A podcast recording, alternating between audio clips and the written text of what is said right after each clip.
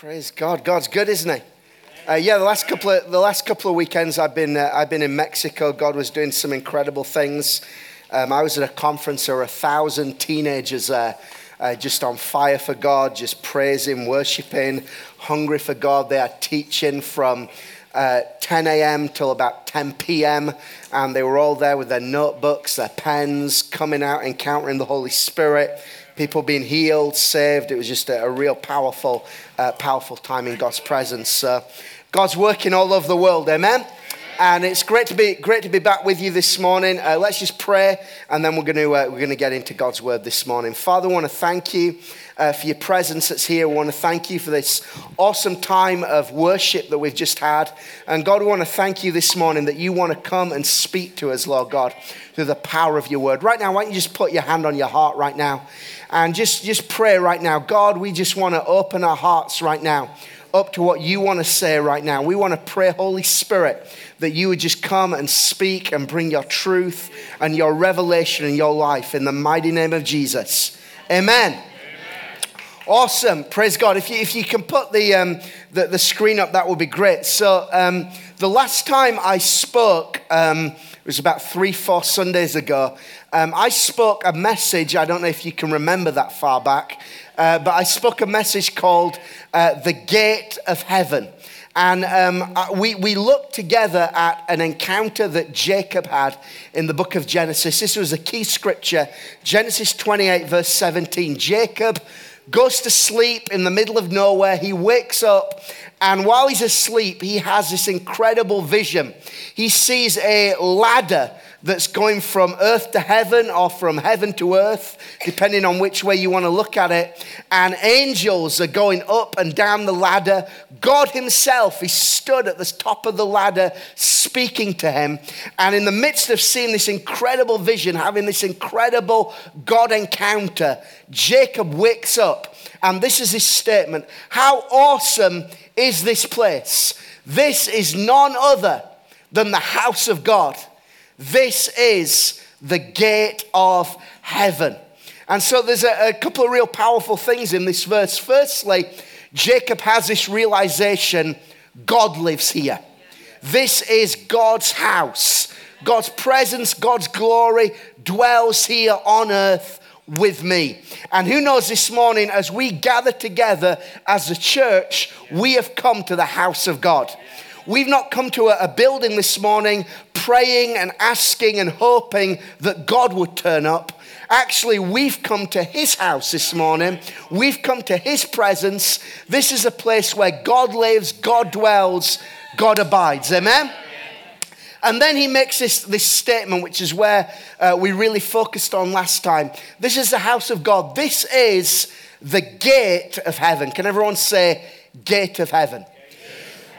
so Jacob comes to this realization that God's house is a gate.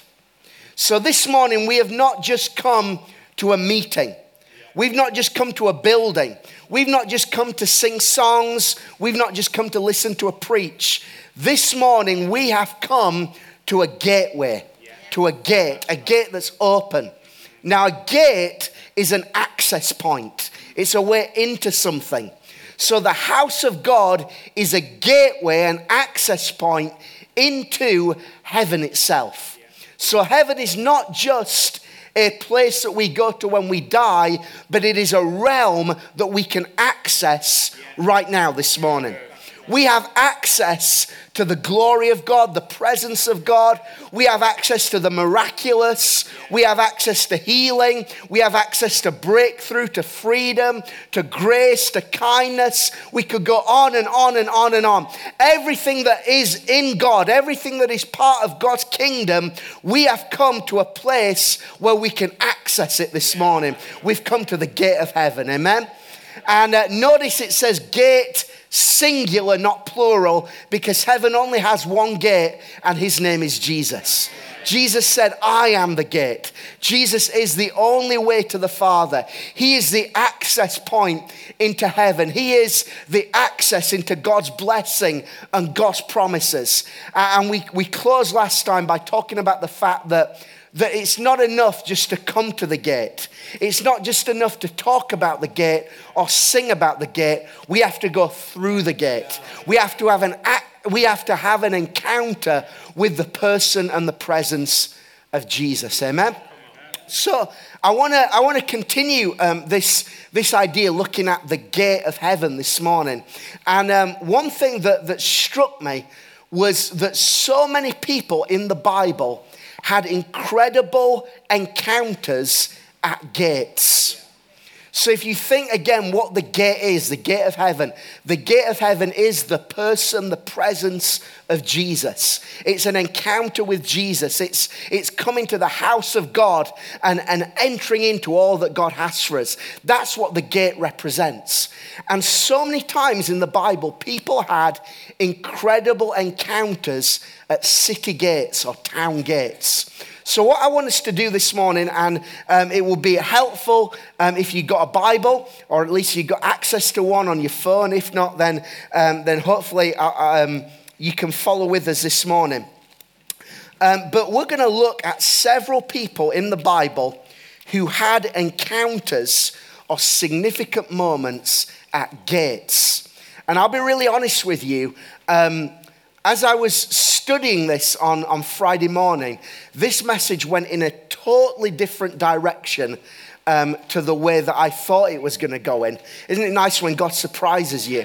Um, because I began to notice that there was a common theme in every single one of these stories that I'd never seen before. And so the first one that we're going to look at is, is Boaz and the story of Ruth. And so um, we're going to look, uh, read a few verses from Ruth chapter 4. So the story of Ruth is actually the story originally of a Jewish lady called Naomi.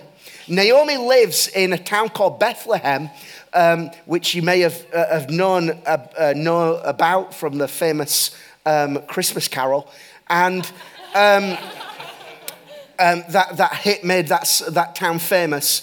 And um, there is a famine in Bethlehem. So Naomi and her husband and her two sons leave Bethlehem. They go to Moab. They go to a city outside of Israel.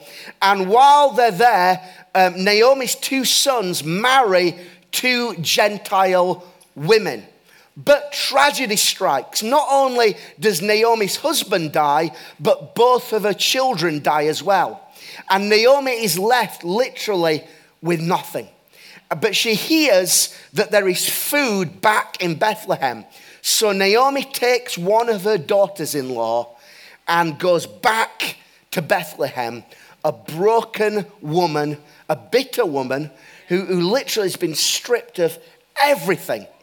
And she arrives in Bethlehem, and, and as the story goes on, you read about this kind of strange custom that was part of the Jewish law, which was the custom of the kinsman redeemer.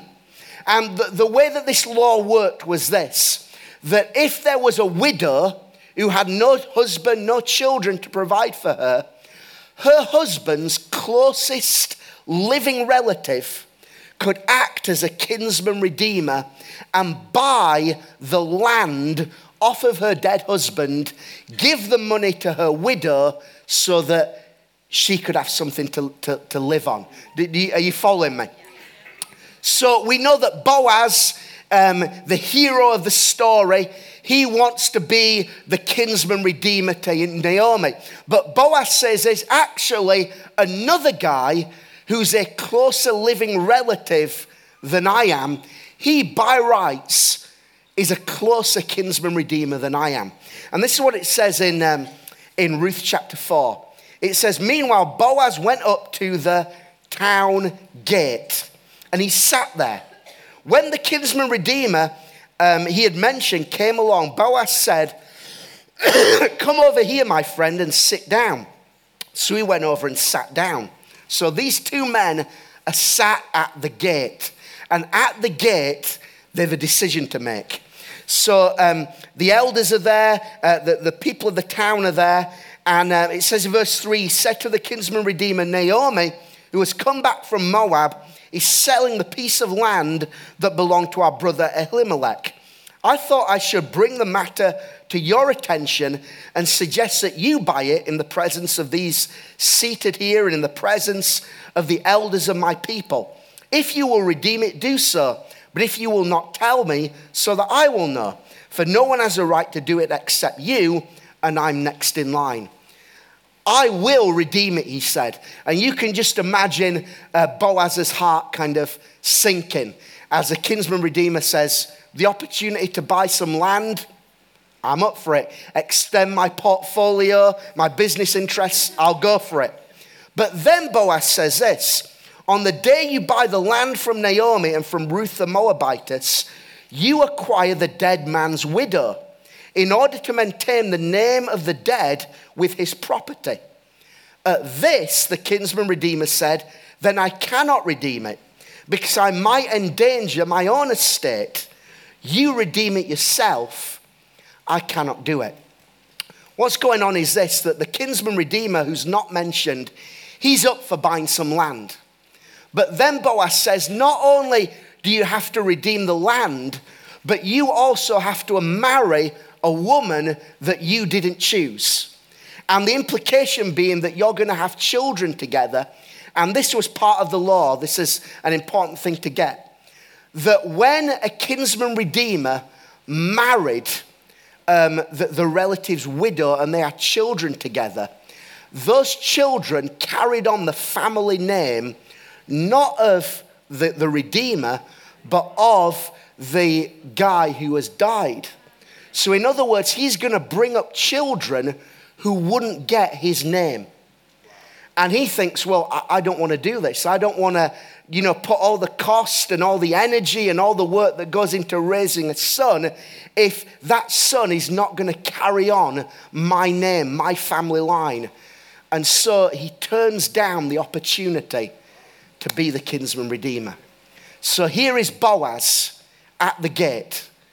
And Boaz shows incredible kindness, incredible generosity, incredible love in buying land that wasn't his, marrying a woman that he didn't choose, and raising children that would never get his family name. Do you see the incredible generosity of this guy, Boaz? And what was the result? Well, the, the book ends with these words. It says that Boaz was the father of Obed, Obed, the father of Jesse, and Jesse, the father of King David. That decision by Boaz to show kindness and generosity to the family of Ruth and Naomi, it opened up such a world of blessing and favor that he got to be part of the family tree of Messiah. He got to be part of God's redemptive plan and God's redemptive purposes. Isn't that incredible? What, this is the ironic thing and the truth you can never outgive God. What was the name of the kinsman redeemer who was so concerned about preserving his name? We don't know. But Boaz today was still preaching about him. He's known as a man of truth and integrity. And when, so, uh, when Boaz's great great grandson Solomon built the temple, he named one of the pillars of the temple Boaz after his great great grandfather as a permanent memorial. You can never outgive God. Uh, the next story um, is in 1 Kings um, chapter 17. And it's a story, the remarkable story about a widow woman. Um, Israel um, is in famine.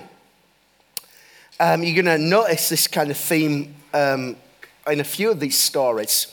And Elijah, it says in verse 7 that the, the brook where Elijah was getting provision from dried up.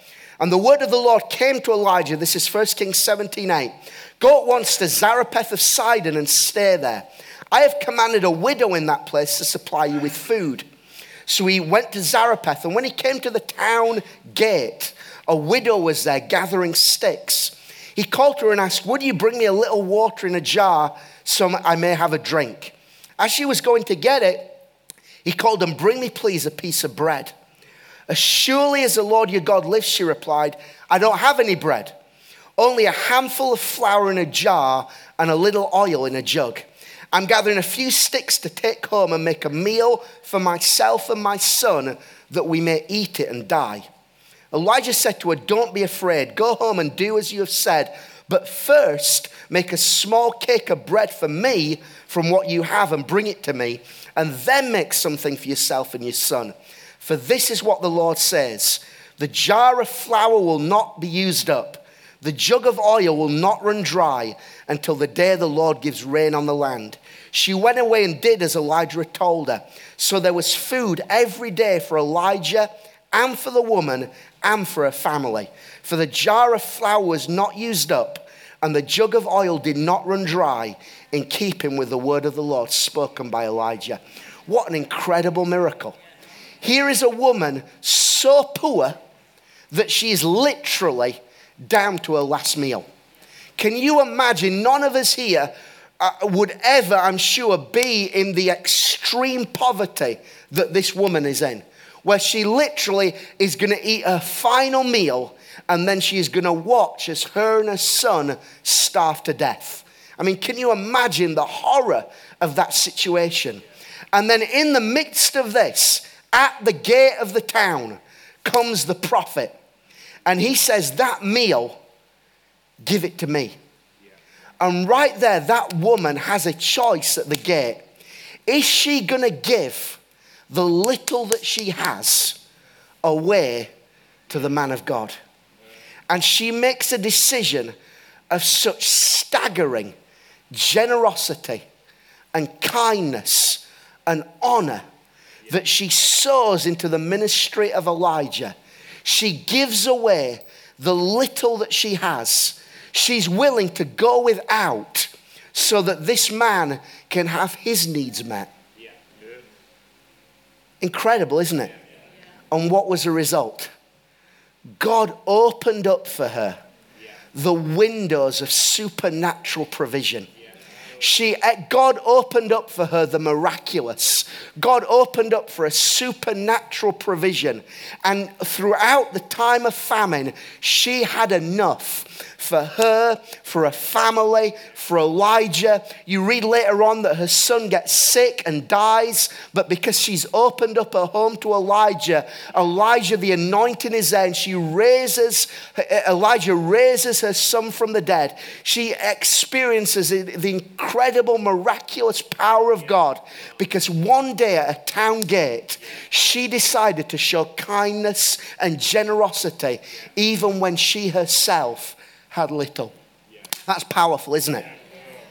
Uh, the next story, this is um, uh, over in 2 Kings chapter 7. This has uh, uh, always been one of my favorite stories in the Old Testament. It's a story of four men with leprosy. This, this story is that the town of Samaria is under siege. Uh, the enemies, um, I think it's the, uh, let me have a look, it's the Arameans. The Arameans have surrounded the city. They're not allowing provision into the city. And so everyone in the city is starving to death, literally. Um, and this is what it says in, in, in verse 3 it says, There were four men with leprosy at the entrance of the city gate. They said to each other, Why stay here until we die? If we say we'll go into the city, the famine is there and we'll die. If we stay here, we'll die. So let's go over to the camp of the Arameans and surrender. If they spare us, we live. If they kill us, then we die. It's, uh, it makes sense, doesn't it? Yeah. They've got to do something. We're, not, we're going to die if we, if we don't move. So at the gate of the city, they make a decision. Let's go over to the camp of the enemy. And what happens next is extraordinary. Can you uh, just imagine these four men with leprosy as they arrive at the enemy's camp, not knowing that God has done a miracle during the night? He's created some kind of supernatural sound that has caused the Arameans to, to get so scared that they've fled and left everything. And the Bible says that these lepers go into one of the tents and they find so much food and so much drink that they start to have a party. And then they find gold and silver and clothes and they pick it up and they start to bury it. And then they go into another tent and it's the same scenario. These guys are set up for life. I don't know how long their life was because they've got leprosy, but nevertheless, there's enough there to, to, to provide for the rest of their days and their children and children's children. But then they have this realization everyone else in the city is starving to death. Do we keep what we found to ourselves, or do we go back to the town gates and share this good news? Of course, letting everybody else know means less for them. But they make a decision to go back to the town gates and to share the good news. Guys, there is food, there is drink, there is silver, there is gold, there is clothing, there is more than enough. Come and share with us what we found. What was the result? God opened up for these four men the opportunity to be part of the salvation of a city. They got to be part of God's redemptive plan. They got to witness God's deliverance, God's salvation, God's miraculous power. Because right there at the gate, they made a choice to share what they've been given. Are you beginning to see there's a little bit of a pattern going on here? Next story is from the book of Esther. Esther chapter 4. Uh, many of us, we know the story of Esther. Esther um, is set in the kingdom of Persia where the Jews are in exile. There's an evil man called Haman, and he has helped pass a law that on a particular day, all the Jews are going to be exterminated. Who knows that's not good if you're a Jew? Yeah. And Mordecai, whose cousin is Queen Esther, decides that he's got to do something about this. So it says in in Esther chapter 4. When Mordecai learned of all that had been done, he tore his clothes, put on sackcloth and ashes, went out into the city, wailing loudly and bitterly. But he went only as far as the king's gate, because no one clothed in sackcloth was allowed to enter it. So there at the, at the gate, the king's gate, um, Esther gets, sorry, Mordecai gets word to Queen Esther.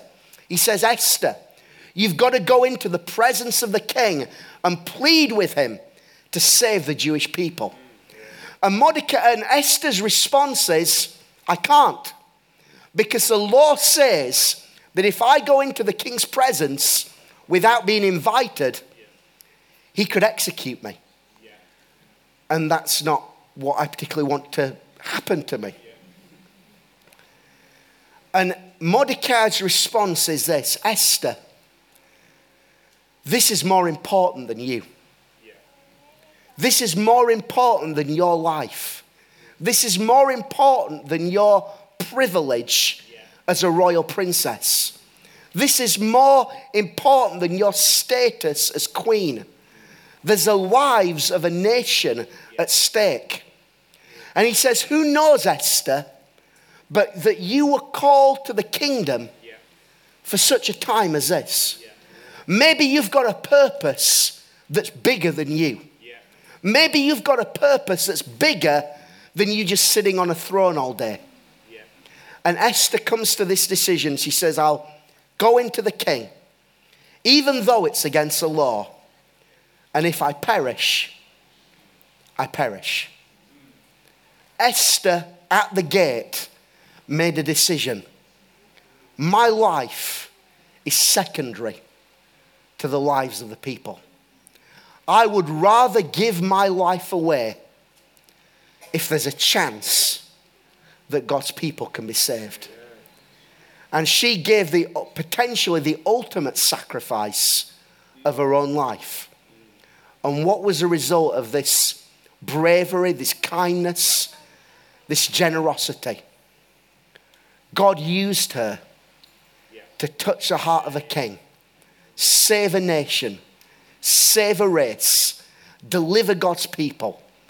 And God's redemptive plan through the Jews is still going on today because of Esther's extraordinary act of sacrifice.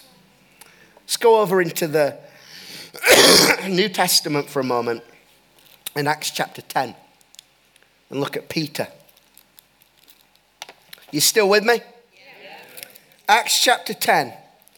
Um, Acts chapter 10 is one of the most significant uh, chapters in the New Testament because up until this point, the gospel has only been preached to the Jews.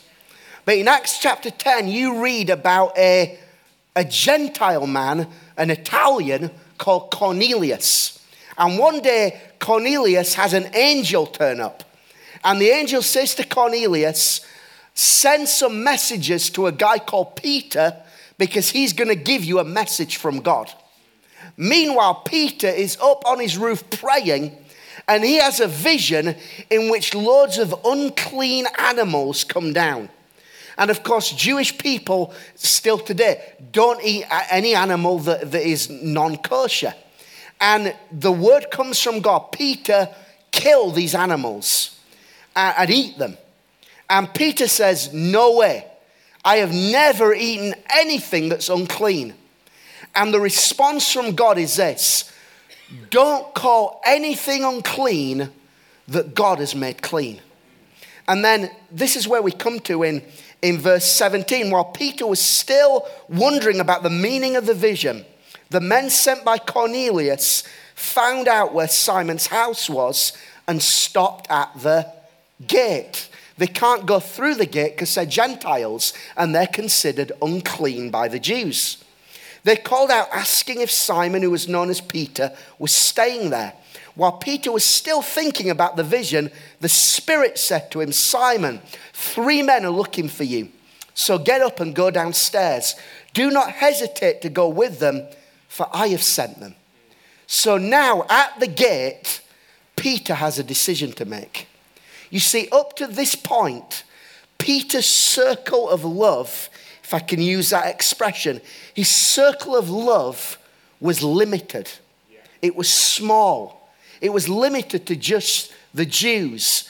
Peter's circle of acceptance and tolerance it was small, it was limited. His circle of those that he would fellowship with and those who would he would show grace to, it was small, it was limited. His ministry was small and limited. But now at the gate, God was trying to get Peter to see something.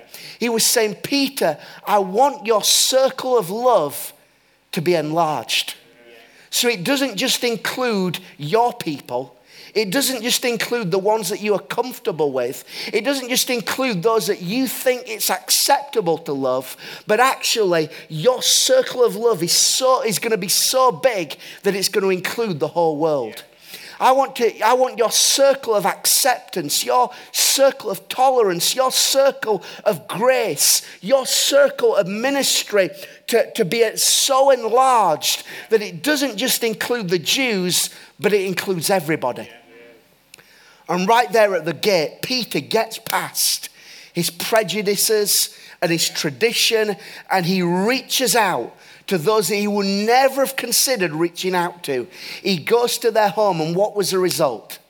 God opened up salvation for the entire family of Cornelius. There's a move of the Holy Spirit. He doesn't even get to finish his sermon because halfway through the Holy Spirit falls. I know some of you are thinking, do that today, Jesus. Um, and not only that, but he opens up, God opens up salvation for, for us, for the Gentiles, now in every nation, every tribe, every kingdom, every country, every language, every color, there are people that love Jesus because yeah. Peter made that decision. Those I love, those I minister to, it's too small. I've got to enlarge it. Yeah. Yeah. And all that happened at the gate of his house. Can you see that there's a, there's a pattern here? It was at the gate that Boaz chose to show kindness and generosity to Naomi and Ruth. It was at the gate that the widow chose to show kindness and generosity to Elijah. It was at the gate that the lepers chose to show kindness and generosity to a starving city. It was at the gate that Esther chose to think past herself and to think of others. And it was at the gate that Peter chose to enlarge the circle of love and acceptance. There's another one that, that's not even in my notes or on the PowerPoint because this only, God just kind of showed me this literally just before the meeting. Uh, but if in Genesis uh, chapter, let me find it, Genesis 19, um, it's the destruction of Sodom and Gomorrah. Uh, that nice, cheerful um, passage. And, um, and you know that God sends two angels into Sodom to rescue Lot. And uh, as I was uh, reminded of this this morning, again, I was just blown away by this consistent pattern. Because it says that the two angels arrived at Sodom, this is in Genesis 19, in the evening, and Lot was sitting where? In the gateway of the city. When he saw them, he got up, met them, bowed down with his face to the ground. My lords, he said, please turn aside to your servant's house. You can wash your feet, spend the night there, then go on your way early in the morning. No, they answered, we will spend the night in the square. But he insisted so strongly that they, go, they did go with him and entered his house. He prepared a meal for them, baking bread without yeast, and they ate. What an incredible, you may think it's coincidence, but I think it's a clear pattern. Again, at the gate, Lot encounters two strangers, and who does this? He, show, he invites them to his home for a meal. He shows them kindness and generosity and provision. Later on, when, when the men of the town come and, and they want to abuse his visitors in a, in a horrific way, he sticks up for them and protects them. He shows kindness to strangers, not realizing that he was entertaining angels unawares. And because of that decision, God opened up salvation for Lot and his family when the city was destroyed. Time and again, you see people at gates in the Bible making a decision to show generosity, kindness, love, to bless people, to accept people, to sow into people. And the result is that God opens up for them salvation destiny, the miraculous, provision, incredible things. This morning, we are at the gate of heaven. And we have an opportunity to be generous. We have an opportunity to give. I love this, this scripture in, uh, this is in Proverbs, this is out of the message. And I think this sums it up the world of the generous gets larger and larger, but the world of the stingy gets smaller and smaller. Do you know any stingy people? Don't look at your neighbor. Now, generosity and stinginess are not just related to finance. actually they relate to every area of our life. They're, they're a heart issue. So some people are stingy, yes, in finance, but actually you look at their lives, they're stingy in everything. They're stingy in encouragement. They're stingy in praise. I don't mean hallelujah praise. I just mean praising people, speaking life over people. There are people that are stingy in the time that they have for people. There are people that are stingy just in, in their, just their mindset. And, and what's the result? Their world gets smaller and smaller. It's like a, a dried up prune. It just sucks the life and the nutrients out of everything in their world.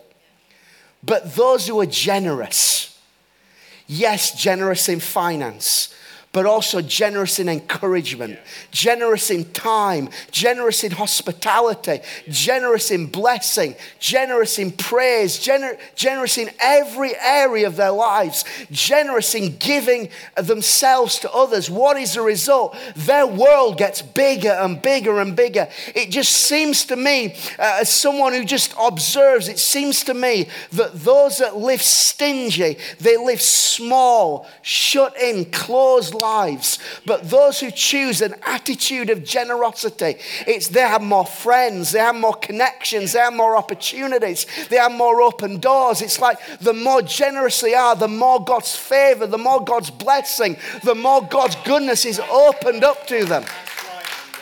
And here at the gate, we see God opening up things for people who showed incredible generosity. Here at the gate of heaven this morning, if we want to see those gates open up and enter into all that God has for us, we have to make a giving decision.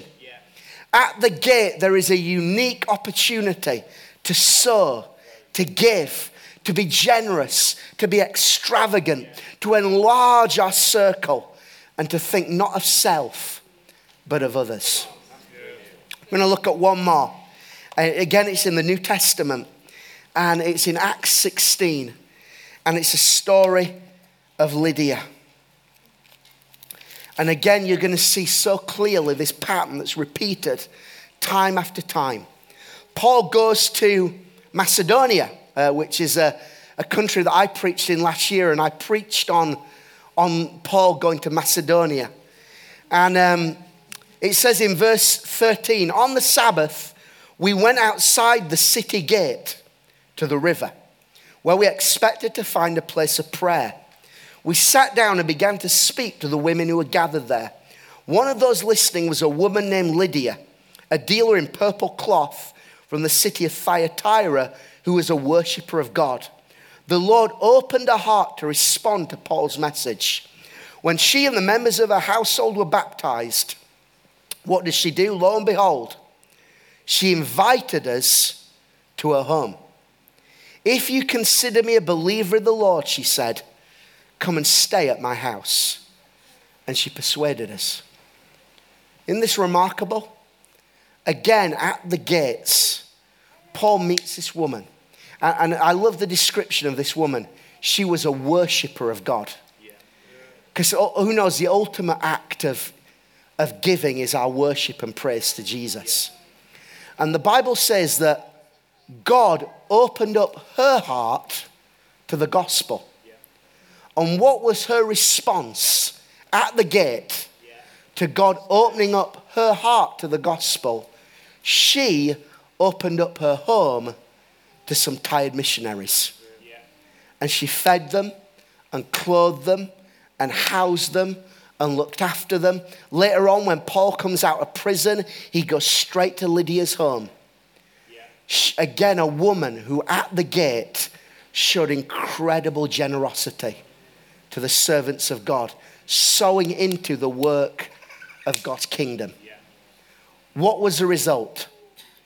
Lydia is recorded as the first, Christ, the first convert to Christianity in Europe. Today, if you consider yourself a European and you are a Christian, Lydia is our spiritual mother. Because she made that decision to open up her home and to show generosity to the servants of God. Want to I close with this scripture from, uh, where is it? From Psalms, uh, Psalm 100. This is found in the Passion Translation. It says this You can pass through his open gates with the password of praise. Come right into his presence with thanksgiving. So here the psalmist says, You are at the gates. Do you want to enter in? Who wants to enter in this morning? Yeah, yeah through the gates into an encounter with God. The psalmist says, You come in with praise and worship. Yeah. Praise and worship will get you through. And how many of us we quote that verse full stop, but we miss the next bit? Come, bring your thank offering to him and affectionately bless his beautiful name. At the gate, praise and worship is always linked with the giving of an offering. The psalmist says if you want to enter through those gates, praise, give thanks, and take up an offering. Yeah. Now, in no way am I suggesting that we can buy God's favor or we can pay for a healing or a miracle because who knows, it's all grace. Yeah. But there is a biblical principle that as we give, as we show extravagant generosity, God opens up for us a world of blessing, a world of favor, a world of destiny. When I, uh, when God put it on my heart this morning, preach on all the people that had encounters with God at a gate, I thought I knew where I was going to go. I thought I'm going to preach on healing, miraculous breakthrough. I was going to say to Ane, give us time at the end. We're going to lay hands on people. And I'll be honest, I was shocked and challenged when I realized that each one of these people that encountered the miraculous, it was linked with their generosity and their giving. So I think a great way to close would be to take up an offering. I'm going to do that in a moment, but let, let me just, this is my final, final closing. To, let's go right back to the scripture that we began with Genesis 28. Jacob has this encounter with God. He says, How awesome is this place? This is none other than the house of God. This is the gate of heaven. Then he goes on to say this If God will be with me, will watch over me on this journey I'm taking, will give me food to eat and clothes to wear, so that I will return safely to my father's house. Then the Lord will be my God. This stone that I've set up as a pillar will be God's house. And listen to this. And of all that you will give me, I will give you a tenth. The principle of tithing, of giving God 10% of our income, came at the gates of heaven. It was at the gates that Jacob thought my, my response to being at the gate, this access point into the glory of God, my response is this I've got to give an offering. I've got to sow into God's kingdom. And the, and the final verse that I want, I want to read, and this is, this is a famous verse when anyone ever preaches on tithing, they always quote this verse from Malachi, where God says, Bring the whole tithe into the storehouse, that there may be food in my house. Test me in this, says the Lord Almighty. Listen to this. See if I will not throw open the floodgates of heaven. God is saying, if you come to my gate and sow and give and be generous, yeah. then from the other side, I will throw open my floodgates and I will pour into you so much blessing yeah. that I can't contain it.